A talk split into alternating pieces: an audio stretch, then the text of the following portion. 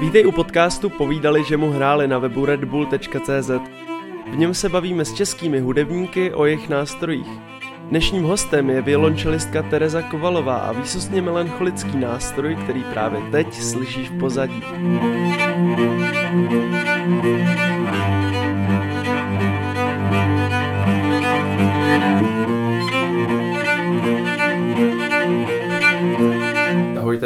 Čau. Jaký nástroj tu sebou dneska máš? Dnes tady mám violončelo, což je nástroj z rodiny struných smyčcových nástrojů. A máš nějakou mnemotechnickou pomůcku, jak violončelo rozlišit od uh, violy, se kterou si mnoho No, většinou stačí říct, že viola se drží pod krkem a violončelo se drží mezi nohama a sedí se u něj. A o violončelistech se tolik nevtipkuje. Vůbec. No. Vůbec. To jako... Violončelo má zase jinou, jako jinou pragnostiku a to, že prostě čelistky jsou krásné ženské.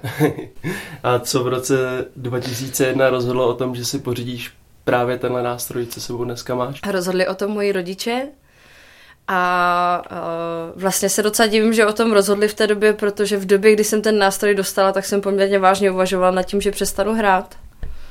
A jistým způsobem jejich rozhodnutí uh, mě utvrdilo v tom, že teda hrát budu pokračovat. A jak bys svůj nástroj charakterizoval? Tak tenhle kus dřeva vzniknul jako uh, polovina dvojčat, protože houslař, který to čelo vytvářel, je vytvářel vždycky ze dvou kusů, jako ve dvou kusech. Vždycky, když měl nějaký kus dřeva, tak z ní udělal dva nástroje. Což mi přijde takové jako poetické, že do ty dvojčátka jako takhle k sobě. Já i vím samozřejmě, kde to druhé dvojče je. A, a je to ještě poslední nástroj, který vytvořil starý pan Komár. Takže ještě to má takovou přidanou hodnotu, že to bylo prostě poslední, co prošlo jeho rukama. A když se ti dostane do rukou nový nástroj, tak on vlastně moc nehraje. On je velmi utlumený, ten nástroj je takový jako nijaký, prostě nemá žádný charakter, nemá žádnou moc barvu ani, je to takové jako takové zvláštní, bych řekla prostě. A jako když jsem to za, začínala rozehrávat, jsem zažívala poměrně dlouhé období frustrace, kdy ten nástroj prostě nehrál, což bylo třeba nějakého, řekněme, půl roku. Jo. Já jsem to vždycky brala tak, že tyhle nástroje, že sami o sobě mají duši, oni reálně fyzicky mají v sobě duši. A tak prostě ten nástroj nějakým způsobem nabírá vlastnosti toho hráče prostě se ti rozeznívá podle tvých preferencí, tak jak jako ty chceš, aby ten nástroj nějakým způsobem hrál. A tím, že na ten nástroj za ty roky nehrál nikdo jiný kromě mě, tak vlastně ten nástroj je mým synonymem. To znamená, že když na něj hraju já, tak prostě jsem absolutně stotožněná s tím, jak ten nástroj zní.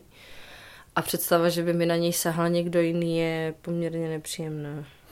Dokážeš mi říct, kdy jsou jeho limity? A, tak nejzásadnější limit je, že ten nástroj je primárně melodický, a i přesto všechno, že já jsem schopná tam předvést nějakou akordickou strukturu, tak není to, není to prostě jak kytara, kdy si zahraju sama podklad prostě a doprovodím se, jako je to trošku náročnější v tomhle tom smyslu.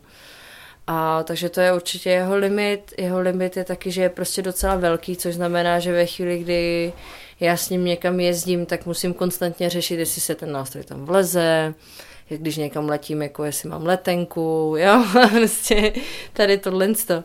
A, a přemýšlím, no, jinak jako, co se týče jako hráčsky, mm, samozřejmě nezapojím se do určitých druhů hudby úplně až tak snadno typové, já nevím, třeba minimal house, právě proto, že prostě neumím úplně ty akordy, no vím, to není, není myslím, to je vyzkoušelé tady tohle.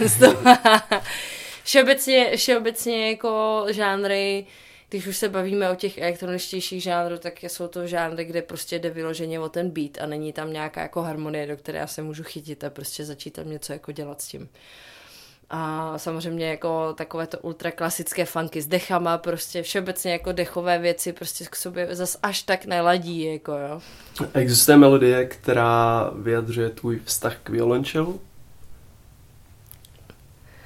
Tak eh, je to Labuť A je to i skladba, kterou jsem vlastně, když jsem hrála poprvé solově s Filharmonií Janáčkovou, tak jsem jí hrála solově před, s celým orchestrem. A tato skladba uh, ji napsal skladatel Camille Saint-Saëns jako součást cyklu uh, Karneval zvířat, kde je původně napsán pro dvě klavírní křídla ale tato skladba napsal, nabrala absolutní slávy až poté, co byla přepsána pro violončelo. A tady se vlastně pojí to, co jsem říkala před chvílí, že ten nástroj je pro mě výsostně melancholický a vlastně v této skladbě má absolutní základ, protože se říká, že když labuť umírá, tak zpívá svoji poslední labutí píseň. A vlastně to mi přijde úplně jako dokonalé spojení pro ten nástroj. Ta skladba není o sobě sama nějak jako technicky náročná, ale prostě tady se už ukazuje to muzikanství, které v sobě člověk má.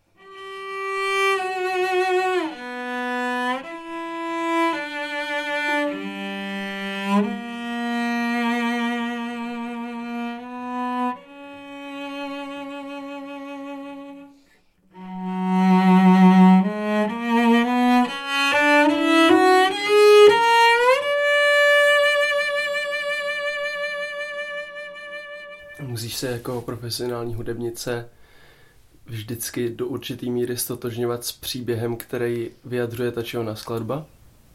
Ono na konzervatoři, když seš tak jako cíleně bereš i hudební uh, dějiny. Právě z toho důvodu, abys věděl, uh, co ten skladatel, jak, jak, jak žil, v jaké době žil, uh, jaké umění ho obklopovalo, z čeho vycházel, jaké bylo politické zázemí. Jako čím více toho víš, tím lépe pro tebe. Jako. A protože proto máš jako i představu, čím si ten člověk jako procházel a jak se asi musel cítit během toho, což jako samozřejmě je věc, kterou nikdy nenasimuluješ na 100%, protože to prostě nevíš. Ale uh, rozhodně je to jako bonus, no. Existuje skladba, která tě nejvíc nasměřovala k popu? Eh, já jsem to nikdy nebrala tak, že jako mě nějaká konkrétní hudba cíleně k tomu nesměřovala. Ono to byla taková jako schoda okolností, že se to tenkrát jako stalo s tou Vladivojnou, že jsem s ní začala hrát. I když teda bych byla úplně přesná, tak já jsem vlastně úplně, můj první kontakt s tím byl natáčení pro sleskovou kapelu Apatea, což eh, v té době v ní hrál můj spolužák Christian Danel, který byl tuším na turné v Japonsku a vlastně ta kapela to potřebovala do dema natočit, takže uh, jsem jim přijala prostě co natočit a to bylo vyloženě, to bylo opravdu plnokrevný artový uh, rock, jak, já nevím, třeba Yes nebo Pink Floyd, prostě bylo to jako hodně barevné a vlastně mě to jako hodně bavilo. Ale jinak teda já jsem hodně poslouchala vlastně sedmdesátkové funky a a třeba v písničce I Will Survive od Gloria Gaynor je úplně geniální, uh, jsou úplně geniální smyčce napsané, takže třeba tady tohle. Zahraješ mi kousek? Samozřejmě.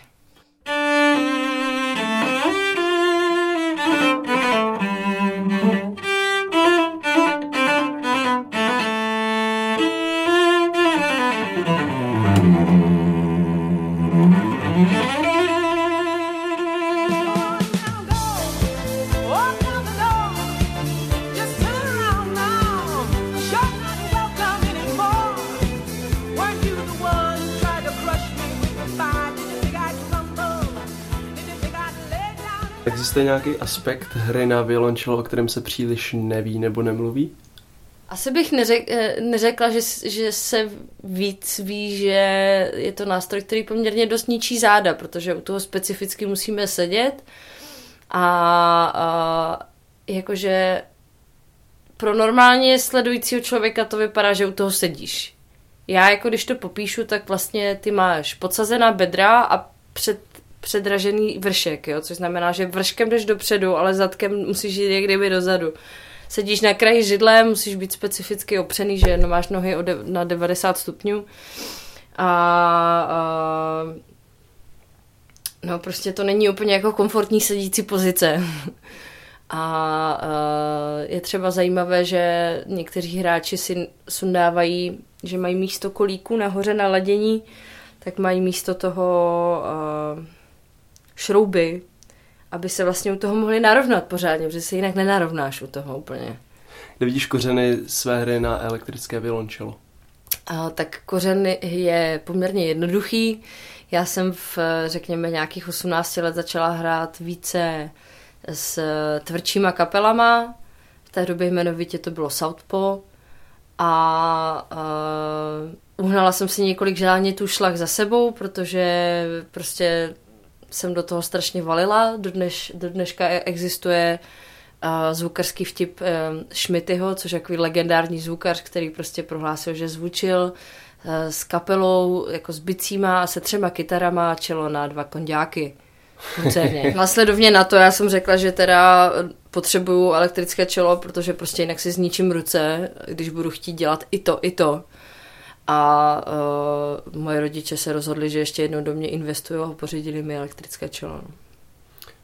A elektrické čelo je teda měkčí a lépe, prostě líp koresponduje s těma s krabičkama a s digitálními efektama. A... Hele, je to jednodušší zapojení, máš tam no. prostě snímač jako pod, pod kobylkou v tom těle a bere to ten zvuk prostě daleko jednodušejc i pro toho zvukaře potom jako je jednodušší to najít. Samozřejmě zvukově je to úplně někde jinde, než, než samozřejmě akustický nástroj. Ty jsi zmiňovala, že tě potkávají určitý úskalí, kterýma musíš bojovat, když s violončelem cestuješ. Jo. Co jsi třeba měla na mysli?